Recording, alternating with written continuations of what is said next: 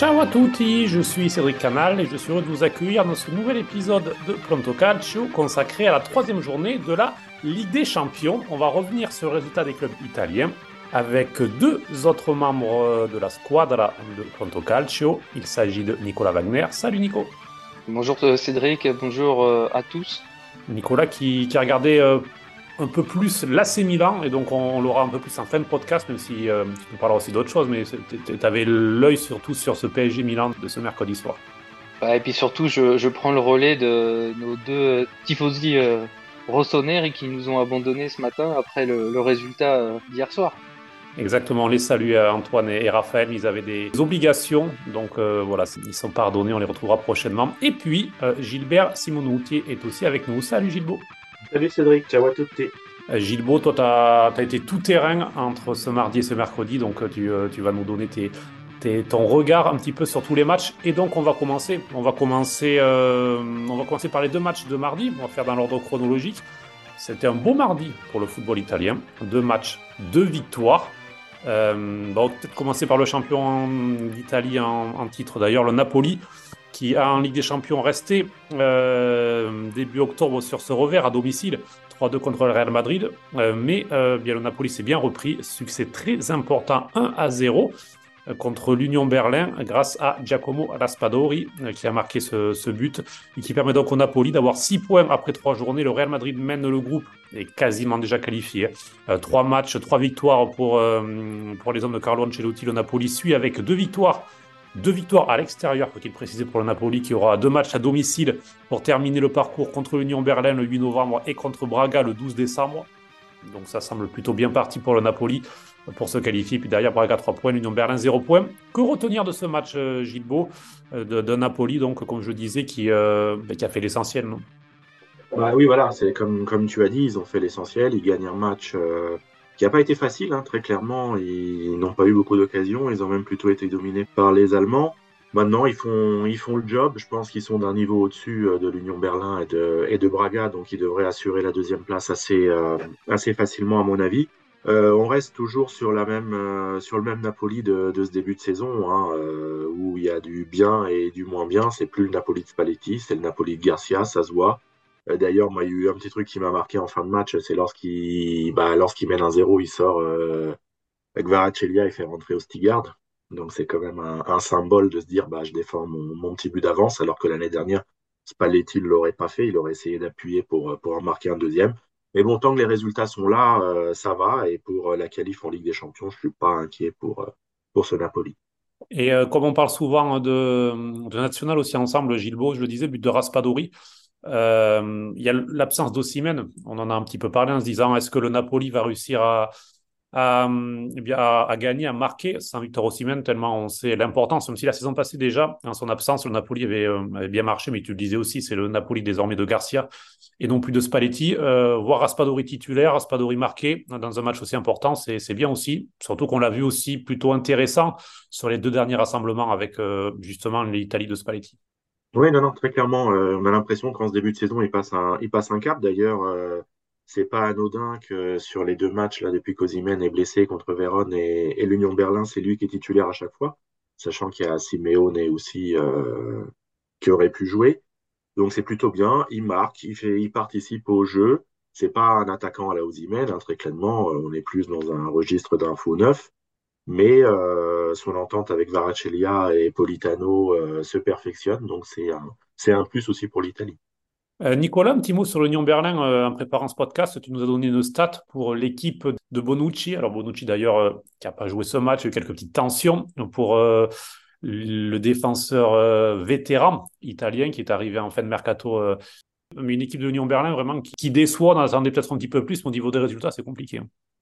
Ouais, euh, c'est compliqué pour l'Union Berlin qui est dans une crise euh, assez profonde, même si euh, le club euh, produit des, prestations intéressantes, comme vient de, de le souligner Gilbo. Mais ils en sont à neuf défaites consécutives en championnat et en, en Coupe d'Europe. Et donc, effectivement, ils n'étaient pas forcément en confiance avant d'aborder ce match. Et une défaite les pousse encore un petit peu plus dans la crise, comme on l'a vu avec la non-titularisation de, Bonucci qui a entraîné euh, une, euh, une réaction épidermique de l'ancien défenseur Juventino qui n'a pas du tout apprécié d'être écarté pour ce match. Même si après, il a, essayé un petit peu d'atténuer en disant que c'était l'équipe avant, son cas personnel. Mais, mais voilà, effectivement, un peu de tension également. Peut-être une croissance un petit peu trop rapide pour les Allemands. On verra en tout cas s'ils arrivent peut-être au moins à récupérer la troisième place, puisqu'il y a un match sûrement entre eux et euh, Braga pour euh, la place en, Europa League. On va passer à l'autre match qui avait lieu ce mardi 24 octobre. Euh, Inter contre Red Bull Salzbourg. Victoire 2 buts à 1 de l'Inter euh, dans ce match. Euh, là aussi, ça n'a pas forcément été facile. Alors sur, le papier, on aurait pu penser que l'Inter était supérieur et que ça aurait été, euh, peut-être pas une promenade de santé, mais voilà, pour ceux qui connaissent la philosophie du groupe Red Bull et la façon de jouer de Salzbourg, qui est un petit peu la même que, que Leipzig en Allemagne, équipe qui a la plus jeune moyenne d'âge de cette Ligue des Champions, 21 ans de moyenne d'âge, ça court partout, gros pressing d'entrée, ils n'ont pas eu peur, euh, les, jeunes, euh, les jeunes Autrichiens. Grosse pression dans les premières minutes. Euh, ils ont eu les premières occasions. Ça aurait pu faire 1-0, clairement, pour Salzbourg. L'Inter, ensuite, avec expérience, avec calme, a réussi à prendre le dessus avec le premier but d'Alexis Sanchez depuis son retour. Euh, égalisation début de seconde période, mais l'Inter a réussi euh, à reprendre le contrôle du match avec un penalty obtenu par Davide Fratesi qui montre euh, de, belles choses depuis son arrivée dans, cette qualité pour, pour s'insérer comme cela en troisième attaquant quasiment par ses courses. C'est vraiment pas mal ce qu'il fait Davide Fratesi. Il a obtenu le penalty transformé, comme toujours, par Akan Çalhanoğlu qui depuis plusieurs mois maintenant et, eh bien, ne rate pas un penalty. Donc voilà, succès de 1, succès en souffrant, mais succès très important, car dans le même temps, la Real Sociedad a battu Benfica 1 à 0. Et dans ce groupe, ce qui surprend, euh, Gilbo, on peut-être commencer déjà par le groupe, ensuite on parlera du match, encore plus, c'est que Benfica, chapeau 1, eh bien, euh, à 0 points euh, pour le après trois matchs. Parcours euh, complètement raté pour les Portugais qui étaient pourtant quart de finaliste de la dernière Ligue des Champions et les deux dernières Ligues des Champions. Donc, euh, club qui est habitué, qui a pas mal de joueurs d'expérience, qui a recruté Di Maria, même s'il a des petits problèmes physiques en début de saison. Mais euh, voilà, ça, ne marche pas. Et du coup, c'est une course à trois avec la Real Sociedad qui est un petit peu la surprise de ce groupe. On, parlait tout à l'heure de l'Union Berlin qui rate complètement sa campagne. Au contraire, la Real Sociedad, de chapeau 4 aussi, 7 points après 3 matchs, le nul contre l'Inter et puis les succès contre Benfica et euh, Salzbourg. L'Inter est également avec 7 points euh, et ensuite, donc Salzbourg, un groupe euh, assez homogène et peut-être plus fort qu'on pouvait le penser, non, Gilbo oui, oui, c'est un groupe assez, assez relevé parce que la Real Sociedad, c'est une équipe quand même qui a une structure solide, qui fait des bonnes saisons depuis un petit moment. On est un peu surpris de voir Benfica euh, tomber comme ça, mais il y a des saisons sans, et je pense que Benfica est dans une de ces saisons sans. Et puis bah, Salzbourg, moi, ils m'ont fait une belle impression là contre l'Inter. C'est une équipe de jeunes très talentueuse, avec plusieurs joueurs qui très certainement dans les années à venir feront parler d'eux dans des, dans des gros clubs.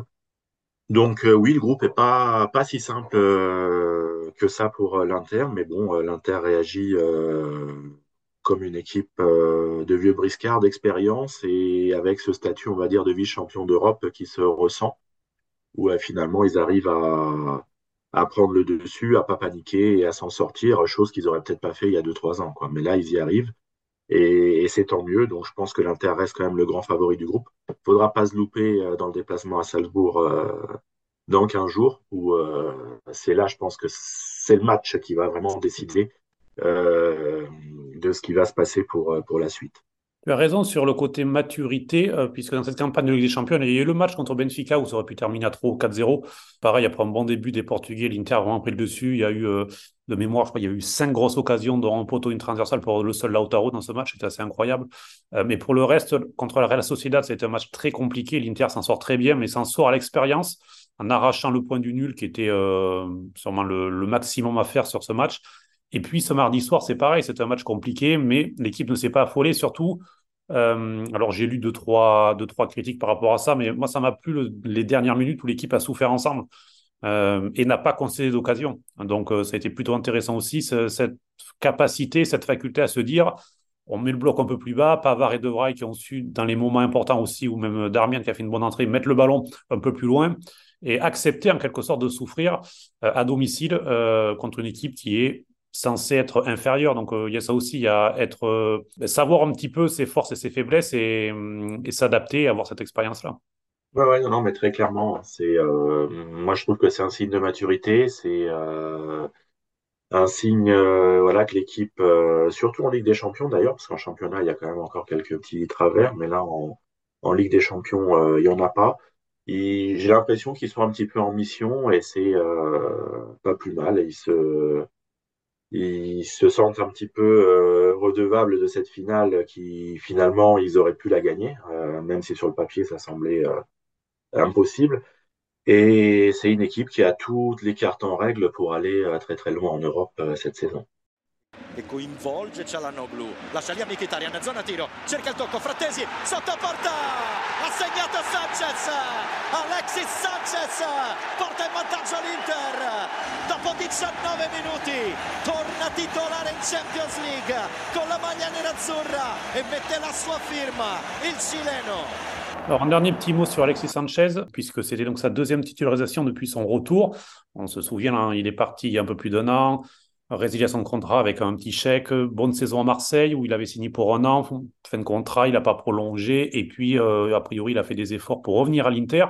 Cette fois-ci, en ayant conscience de son rôle de doublure, euh, Gilbo, toi aussi, euh, Nico, vous, l'avez connu jeune à l'Udinese. Euh, Est-ce que pour vous, à son âge, c'est encore un joueur qui euh, a le niveau pour, euh, voilà, pour être important et décisif à l'Inter, ou ce sera vraiment pour vous un joueur euh, de rotation et, de complément cette saison, Gilbo, par rapport peut-être à son match déjà de, ce mardi Bah, disons, il est, dans son, dans son rôle, il est venu, c'est un joueur de rotation. Les deux titulaires, c'est Lautaro et Thuram, qui en plus euh, font vraiment une paire euh, très intéressante. Avec Sanchez, c'est moins ça, on va dire, il est un peu plus soliste. Mais euh, il est dans ce rôle, je pense qu'il l'accepte. C'est un très grand professionnel, donc c'est quelqu'un qui, qui est là pour gagner des titres et pour, euh, et pour avancer. Il est décisif contre Salzbourg. Je pense qu'il sera décisif dans d'autres matchs, étant donné qu'Arnautovic est un petit peu blessé et puis que euh, euh, je pense pas qu'il soit, euh, qu'il finira pas le quatrième larron. Pour moi, Sanchez c'est le troisième, donc euh, il va avoir du temps de jeu. J'ai aucun doute là-dessus. Nico, un petit mot, surtout que tu l'as aussi vu, toi qui, qui, qui suis pas mal l'OM, qui l'a aussi vu l'an dernier sur, sur Alexis. Oui, bah Alexis, euh, il y avait de, grosses interrogations quand il est arrivé à l'OM. Je me rappelle un peu de, de Boulot quand elle avait dit ouais, euh, il a pas la grinta, euh, c'est plus le Alexis d'Arsenal, etc., etc. Et on a vu que malgré tout, il avait encore d'énormes qualités de, de leader et il a porté l'attaque de, de l'OM l'année dernière à lui tout seul. Je pense que là, pour son retour à l'Inter, comme euh, le disait euh, Gilbo, euh, il sait très bien que les, deux devants sont intouchables. Et je suis d'accord avec son analyse. Je pense que par rapport à Arnautovic, euh, qui est un peu plus, euh, comment dire, une diva, et, qui sera certainement moins régulier, Alexis par, euh, par favori pour être euh, le, joueur de, rotation euh, numéro, numéro 3 dans, ce quatuor. Avec donc Arnautovic qui devrait euh, revenir d'ici euh, entre deux semaines et un mois selon il a repris l'entraînement. Donc euh, voilà, puis on a vu en fin match Klassen qui est entré en, joueur de complet, enfin en tréquartiste en quelque sorte, mais il était surtout là pour, pour mettre de, du pressing et, et quelques coups. Euh, oui, euh, Nico, pour finir. Et pour finir sur ce, sur ce match-là, il y a quand même un joueur qui déçoit euh, depuis le début de saison euh, côté Inter, c'est euh, Nicolo Barella, qui euh, n'est pas euh, forcément au niveau stat euh, vraiment décisif. C'est, il, il est un peu moins impactant au niveau offensif, je trouve. Et je pense que Fratesi, lui, par contre, est, vraiment une, bonne recrue et, marque euh, des points, notamment euh, avec encore euh, son but. Il marque quand même dans, pas mal de matchs quand, quand il rentre. Et c'est un, bon point pour, pour l'Inter et l'adaptation de Fratesi à Milan. Sur Fratesi, je suis d'accord avec toi. Sur, sur Barella, c'est vrai qu'il a un début de saison un peu compliqué. Sur mardi, il est rentré à la mi-temps à la place de Mkhitaryan qui avait pris un carton jaune. Euh, puisque Mkhitaryan a enfin trouvé le moyen pour ne pas jouer le match entier, c'est prendre un carton jaune en, début de match. voilà, comme c'est, il a eu un peu de repos. Mais euh, Barella est rentré dans ce rôle-là à gauche. Il était un peu plus bas. Euh, justement, il essayait d'être un petit peu dans le rôle de Mkhitaryan et laissé, parce que c'est vrai que Fratesi et Barella ont un peu cette capacité, cette qualité commune de, bien s'insérer, euh, plus que d'être dans la construction. Donc Barella était un peu plus bas, un peu plus dans la construction. Il a fait deux, trois mauvais choix, mais moi, il m'a plutôt plu malgré tout dans sa seconde période. Euh, d'ailleurs, il a fini avec le brassard, euh, et même, c'est tout bête, mais quand, euh, quand Lautaro lui a donné le brassard, il a applaudi Lautaro à sa sortie. Enfin, on a senti aussi le côté un peu capitaine en lui, qui est, plutôt bien, lui, qu'on voit un petit peu fougueux. Donc c'est vrai qu'il n'est peut-être pas au top. en ce moment, il a un petit peu de mal à être décisif. vous avez peut-être entendu parler, il a été cité à tort dans cette affaire des paris. Ça aussi, a priori, ça l'a pas mal touché, parce que ben, ça, ça salit son nom alors que il est innocent, donc il y a plein de petites choses comme ça. Mais voilà, on va attendre que, que Nicolo Barella revienne au, meilleur niveau. Selon moi, il est, euh, il est quand même au-dessus de Fratesi encore. Il est plus complet en tout cas comme joueur, mais, on verra. Euh, on va passer au match de ce mercredi 25 octobre. On va commencer. Alors, il y a deux défaites. Je sais pas, on va, pas, commencer par. Euh, allez, on va rester à Milan. Défaite 3-0 pour PSG face au PSG. Match euh, compliqué, on s'y attendait. Euh, avant de vous laisser parler tous les deux, parce que vous avez plus vu le match que moi, euh, une stat qui fait mal, c'est que ça fait cinq matchs de suite que l'AC Milan n'a pas marqué en Ligue des Champions. record négatif dans l'histoire du club. Et c'est la première fois qu'un club ne marque pas dans les trois premiers matchs de phase de groupe de Ligue des Champions. Donc, autre record négatif. C'est assez compliqué. Il y a eu des 2-0 à 0 dans le contenu positif euh, lors des deux premiers matchs, mais qui n'est pas porté euh, de points si ce n'est le, point du nul. Donc là, c'est un revers qui pèse puisque la Milan se retrouve euh, ben, dernier du groupe avec le succès du Borussia contre Newcastle. Donc la qualification semble un petit peu compliquée à moins de faire un bon coup lors, lors du match contre Paris dans deux semaines. mais voilà, j'ai commencé avec toi, Gilles puis après on passera sur Nicolas qui, a regardé en détail le match, mais on a l'impression que Milan était dans le match pendant 15 minutes en quelque sorte, gros pressing, a gêné le PSG, puis ensuite ça a un petit peu craqué avec un, un, Emery qui, à 17 ans, a fait des choses assez notables. Ouais, non, c'est ça, très clairement. Euh, Pioli avait fait le choix de, de commencer le match en pressant assez haut. Euh, Paris a eu un petit moment euh, avant d'arriver à s'adapter, surtout au milieu, la position de Vitinha qui faisait qu'il se retrouvait souvent un petit peu dominé au milieu de terrain dès qu'ils ont euh, remis les choses euh, en place euh, tactiquement et qu'ils ont commencé à mettre de l'intensité, Milan s'est liquifié. Donc c'est dommage, mais très clairement, bah, ce Milan-là n'est pas au niveau de, des très grandes équipes européennes. Hein. C'est bête à dire, c'est comme ça. Le bloc équipe a été très allongé tout le reste du match. On a vu des joueurs qui ont failli, et des joueurs importants. Je pense surtout à Théo Hernandez qui n'a pas vraiment euh, fait son meilleur match de la saison. Ce qui est un peu inquiétant, c'est que c'est un naufrage collectif qui arrive souvent dans les gros matchs. On l'a vu au derby euh, contre l'Inter, on l'a vu sur certaines rencontres aussi l'année dernière. Ben, D'ailleurs, les deux demi-finales contre l'Inter. On a l'impression qu'il y a un, plafond de verre que ce Milan n'arrive pas à, casser euh, lorsqu'il affronte des équipes euh, un petit peu au-dessus et que l'intensité se fait se fait plus importante. Nicolas, sur euh, justement ce, match de la Milan, alors Calabria, qui est, le capitaine qui était remplaçant, qui rentré à la mi-temps, puisque c'était Kaloulou qui était arrière droit, sûrement pour essayer de contenir au maximum Mbappé, de, mettre un défenseur plutôt axial euh, et plutôt fort défensivement plutôt que, que, Calabria. Calabria a eu des mois assez durs sur, sur l'implication de certains joueurs en disant que ben, en, faisant, en travaillant de la sorte, euh, Milan n'irait nulle part. Pioli l'a repris assez, de façon assez dure en disant que, hum, que David s'était trompé, que c'était un mauvais jugement et compagnie. Euh, comment prendre ces tensions-là? Et selon toi, est-ce que Calabria a raison euh, là-dessus ou est-ce que c'est juste que ben, Paris est plus fort et, euh, et en fait c'est normal de, que, que Milan perd 3-0 Il faut qu'on s'habitue à ça en fait.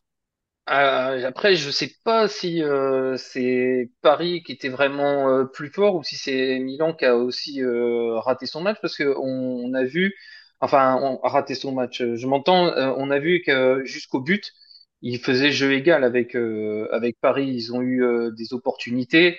Même après le, but de Mbappé, Pulisic a une balle d'égalisation. On ne comprend pas pourquoi il, va essayer de transmettre à, Giroud et je pense qu'il fait le mauvais choix. À ce moment-là, il faut vraiment essayer de, de tenter sa chance. Mais c'est ça fait partie un peu de, de, de l'histoire de ce match. Euh, après, euh, la, la, tactique de Pioli en, première mi-temps de mettre Kaloulou euh, sur le côté droit pour contenir Mbappé a été plutôt payante puisqu'on a vu que ça avait plutôt bien fonctionné et que Mbappé a marqué sur vraiment la première occasion de Paris. je pense quand même qu'il y a, qu'il y a un gap entre, entre les deux équipes. Qui est dommage, c'est d'avoir vu le Milan un peu craquer et, et après, comme on l'a dit Gilbo, il y a des individualités qui n'ont pas du tout été au, au, niveau hier soir. Hein. Euh, Théo Hernandez euh, euh, a complètement raté son match. Léao a essayé, mais ça a été maladroit dans, la finition. Mais après, il y a, je pense que oui, effectivement, dans, cette campagne européenne de, Champions League, Milan euh, a certainement euh, raté, sa chance. Et euh, à la rigueur, on en parlait hier soir avec Antoine. Euh, est-ce qu'il vaut mieux pas pour eux euh, sortir quatrième de ce groupe-là, ce groupe-là pour euh, se concentrer sur, sur le championnat et essayer de ramener la, deuxième étoile à Milan? Ça serait peut-être un mal pour un bien. on verra si la suite de la compétition se tourne vers cette tendance, mais ouais, effectivement, il y a, y, a, y, a y a des problèmes et il va falloir les régler rapidement. surtout que là, ben, Milan a deux matchs à domicile à venir dans cette Ligue des Champions, le PSG le 7 novembre, puis le Borussia Dortmund le 28 novembre. Donc clairement, on sera sûrement fixé à ce moment-là si, si c'est pas terminé effectivement, parce qu'il y a encore deux matchs à San Siro. Donc euh, il faudra sûrement euh, faire un petit exploit contre le PSG, ce qui est possible, puisque Newcastle a, a collé un 4 au PSG dans cette Ligue des Champions. Donc euh, tout est possible. on verra juste un petit mot, Gilles, sur. Alors il y, y, a Zaire Emery qui continue à vraiment surprendre, enfin surprendre, euh, se révéler match après match. Il a quand même fait un gros, gros match en Ligue des Champions. Euh, alors c'est le joueur de le moins expérimenté. Quand on voit un gamin comme ça qui n'a pas encore 18 ans, moi à chaque fois je me dis, mais euh, alors c'est peut-être un peu cliché, mais ben, au Milan, à l'Inter, à la Juve, jamais il joue le gamin en fait. Tu, peux prendre le même euh, Zaire Emery, il serait en Primavera à se perdre. Euh, Qu'est-ce que tu en penses de lui Et puis par rapport à ça, où à chaque fois, euh, ben, en Italie, ça arrive jamais, où il faut vraiment que ce soit le, le nouveau Messi qui, euh, qui, qui, sorte pour qu'il joue. Quoi? Non, mais très clairement. Après, sur, sur Zaire Emery, là, on est sur la. Comme on dit en Italie, un predestinato. C'est vraiment un, joueur qui, qui va être. il y a Bellingham et puis il y aura Zaire Emery, quoi, à mon avis. Hein, donc là-dessus, euh, rien à dire, chapeau bas. Euh, bah, sur l'Italie, malheureusement, bah, on sait comment que ça fonctionne. Hein. On a des exemples. Hein. je vais en citer deux. actuellement, bah, l'Udinese va mal. ils ont une petite pépite qui s'appelle Pafundi. bah, ils le font pas jouer. Donc, en France, Pafundi serait titulaire depuis un an et demi dans un club comme l'équivalent de l'Udinese. Et on a un autre exemple que moi je cite souvent sur les réseaux sociaux, c'est celui-là de, de Fratesi. Euh, ça fait quelques années que je parle de lui. Et bah, la Roma l'avait, euh, l'a laissé filer. Personne ne lui a donné sa chance. Il a fait euh, plusieurs saisons en série B avant que soit le, récupère et le lance définitivement. Mais il le lance à, à 23-24 ans. Donc bon, c'est c'est pas Zahir Emery. Mais ça montre qu'en Italie, bah, il faut, il faut d'abord trimer avant d'avoir une chance en première division.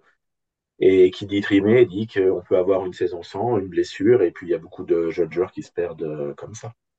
Exactement, on verra si, euh, c'est vrai que Pafundi, euh, on peut commencer à se poser quelques questions, parce que c'est quand même assez frustrant. On verra si, euh, si qui revient sur le banc de, de l'Udinese, lui, donnera un petit peu plus de temps de jeu. On va terminer donc avec Lazio. Donc là, bon, pour le Milan, donc on le disait, c'est bon, le groupe le plus difficile aussi de cette Ligue des Champions, donc c'est sûr que c'est une circonstance atténuante pour, pour l'AC Milan dans, dans cette compétition. Bon, c'est pas encore terminé. Ils ont encore la possibilité, comme on le disait. Autre club qualification qui va être peut-être compliqué, c'est la Lazio, un groupe un peu plus facile pour les Laziales sur, sur le papier. Mais là, a, ils ont sombré aux Pays-Bas. Défaite 3-1 contre le Feyenoord Rotterdam et défaite vraiment méritée. Il n'y a rien à dire. Euh, équipe qui, voilà, qui, était menée 3-0. Il y a eu aussi un but refusé pour un jeu de justesse en première période. Enfin, vraiment, l'équipe de Sarri a complètement coulé. Euh, il y, a une statistique, euh, qui m'a marqué, c'est que Chilo Immobilier a touché 15 ballons en 55 minutes. Euh, alors, il est clairement hors de forme physiquement. Il semble aussi mentalement loin. Alors, il a parlé dans une interview récemment sur le fait qu'il a refusé cette offre de l'Arabie Saoudite et il disait peut-être que j'aurais dû l'accepter parce que effectivement, il se sent peut-être un petit peu en bout de course. Il a quelques hésitations. Euh, et dans le même temps, il y a, au contraire, il y a Castellanos qui continue, qui a fait une bonne entrée, qui, qui, est plutôt pas mal. Donc, je vais conseiller là-dessus avec toi, Gilbo, sur euh, le problème immobilier est-ce que ça résume un petit peu ce début de saison euh, un peu entre ombre et lumière de la Lazio, il y a eu un début compliqué en championnat et en Champions, à chaque fois, il se sauvait la dernière minute. Là, il y a cette grosse défaite, alors que ça allait un petit peu, un, petit peu mieux en championnat. On a l'impression qu'ils n'arrivent pas, ils sont sur cours alternatif, quoi, les hommes de Sarri cette saison. Et est-ce que c'est aussi lié à l'absence euh, ou à la méforme d'immobilier, selon toi?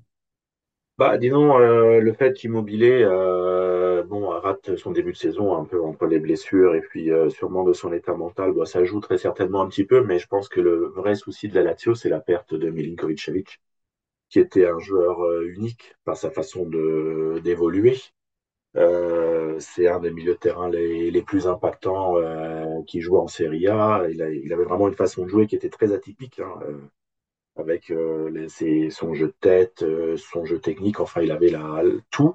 Et là, disons qu'au milieu de terrain, maintenant, tout repose un petit peu sur euh, Luis Alberto, qui lui est vraiment un joueur sur courant alternatif. Et donc la Lazio ressemble beaucoup à, à Luis Alberto. Quand l'Espagnol va, elle va. Quand l'Espagnol ne va pas, bah, la Lazio va pas. Et pour l'attaque, bah oui, très clairement, moi j'ai plus l'impression qu'Immobilier il est un petit peu en fin de course à la Lazio. Et le fait qu'il ait maintenant la pression d'un vrai remplaçant euh, comme Castellanos, qui est un joueur très très complet, euh, bah, ça lui met une pression euh, supplémentaire pour essayer de revenir. Ça arrive pas le perdre, mais on sent que c'est un petit peu compliqué à gérer. Donc, moi, je m'attends très clairement à voir Castellanos devenir titulaire assez rapidement dans cette Lazio et Immobilier, peut-être même dès le mois de janvier, qui sait partir en Arabie Saoudite, même si il dit que non, mais bon, c'est, ce serait un peu dans l'ordre des choses euh, sur la fin de carrière de, de Chilo. Donc la Lazio, du coup, semble un petit peu avoir anticipé. Des fois, on le reproche. Là, cette fois-ci, ils ont trouvé un remplaçant qui semble à la hauteur. Euh, sur ce match, c'est un autre attaquant, par contre, qui a vraiment marqué les esprits. Santiago Jiménez, deux buts pour lui. Euh, et dans ce match, il a le titre de meilleur joueur, bien sûr. Et sur son début de saison, c'est 11 buts en 15 matchs, 11 buts en 37 tirs. Et donc, un but chaque 57 minutes. Donc, gros, gros début de saison de sa part. Et voilà, sûrement une, une pépite euh, que les, les, gros clubs vont, vont s'arracher. Je ne sais pas, peut-être Gilbo d'ailleurs sur, sur son match, un petit peu plus en général, sur ce joueur, si, si tu veux dire quelque chose, s'il a vraiment crevé l'écran contre la Lazio euh, euh, hier, ce mercredi. Bon, très clairement, après, Feyenoord, c'est le collectif hein, qui a fait la différence hier. Ils ont mis une intensité bah, que la Lazio n'a pas su. n'a pas su contraster et je pense qu'il y a beaucoup de clubs de Serie A qui seraient tombés à Rotterdam hier soir. maintenant, la Lazio, elle a fait vraiment un match en donc pas grand-chose à, dire. Euh, sur Jiménez, bah, très clairement, euh, c'est le prototype euh, de l'avant-centre moderne, donc il, va, il va faire parler de lui encore à l'avenir. Hein. Moi, je dis c'est toujours dommage, en Italie, on prend beaucoup de joueurs étrangers et c'est dommage qu'on passe à côté de ce genre de joueurs dans leur jeune âge et qu'après, derrière, on pourra plus toucher. Quoi. Donc, il y a peut-être un travail aussi à faire là-dessus. Quoi. Nico? Oui, et pour revenir sur Santiago Jiménez, il, je le suivais un peu quand il était au Mexique, parce qu'il est mexicain. Il, marchait plutôt pas mal avec son club. Et quand il a été transféré à, Rotterdam, il a eu une période d'adaptation assez difficile, où il a passé six mois sans vraiment marquer, ou même il n'était pas du tout dans le 11 titulaire au départ, mais ils lui ont laissé le temps de, de s'adapter à l'Europe. Et on voit le résultat maintenant c'est un joueur qui est en confiance et ça se voit et il aligne euh, les buts aussi bien en championnat qu'en en, Coupe d'Europe. Et, pour le coup, euh, là, il, montre que le, il, a, le niveau aussi bien pour jouer euh, dans un grand championnat qu'en Ligue des Champions. Et donc, dans ce groupe, alors du coup, le Feyenoord de 6 points, suivi par l'Atlético de Madrid de 5, la Lazio 4, et le Celtic, donc, euh, qui a pris son premier point euh, ce mercredi soir à domicile contre l'Atlético de Madrid, puisqu'il y a eu 2-2 dans notre match pour le Celtic du coup.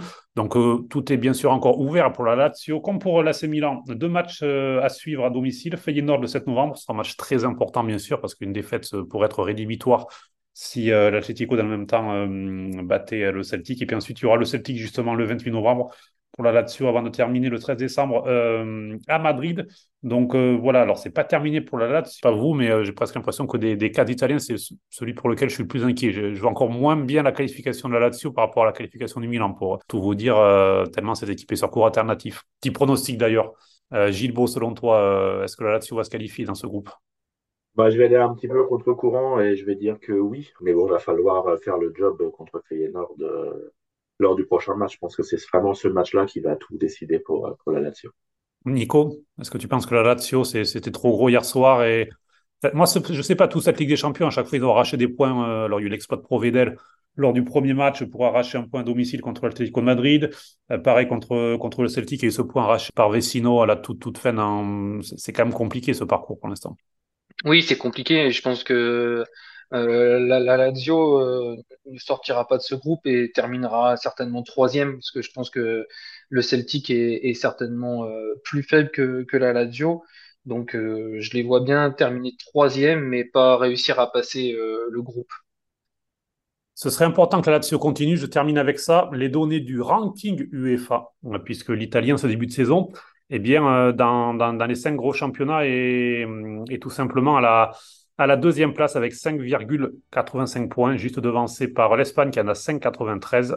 Et puis ensuite, il y a, hum, a l'Allemagne et l'Angleterre qui étaient à 5,5. Pourquoi je vous dis ça euh, Parce que dans la prochaine Ligue des Champions, euh, il y aura une cinquième place pour les deux pays ayant le meilleur ranking euh, UEFA sur la saison 2023-2024. Donc c'est aussi important de voir la Lazio et de voir le Milan à minima aller en Europa League et continuer à aller prendre des points parce que s'il y avait des quatrièmes places, euh, ça, voilà, ça tuerait quasiment toute possibilité d'une cinquième place. Une cinquième place qui, on ne sait jamais, pourrait aussi arriver à la Lazio au Milan. Donc euh, ça pourrait aussi jouer pour eux, aussi qui pensent euh, au football italien, qui pensent à leur cas personnel également. Voilà pour cet épisode spécial Ligue des Champions. J'espère que ça vous a plu. nous, on, vous retrouve, on se retrouve et on vous retrouve rapidement pour parler de Serie A nationale et de tout le reste. Gilbert Simonuti, Nicolas Wagner, merci beaucoup. Merci à toi, Cédric. Merci à toi et merci à, nos auditeurs. N'hésitez pas à, partager et à, et à donner vos, avis euh, si ça vous plaît, si ça vous plaît pas, s'il y a des axes euh, que vous aimeriez euh, voir de progression. N'hésitez pas à interagir avec toute l'équipe. Et puis nous, on se retrouve rapidement. il me reste à vous souhaiter un bon week-end de Serie A et de Calcio en général. Ciao, ciao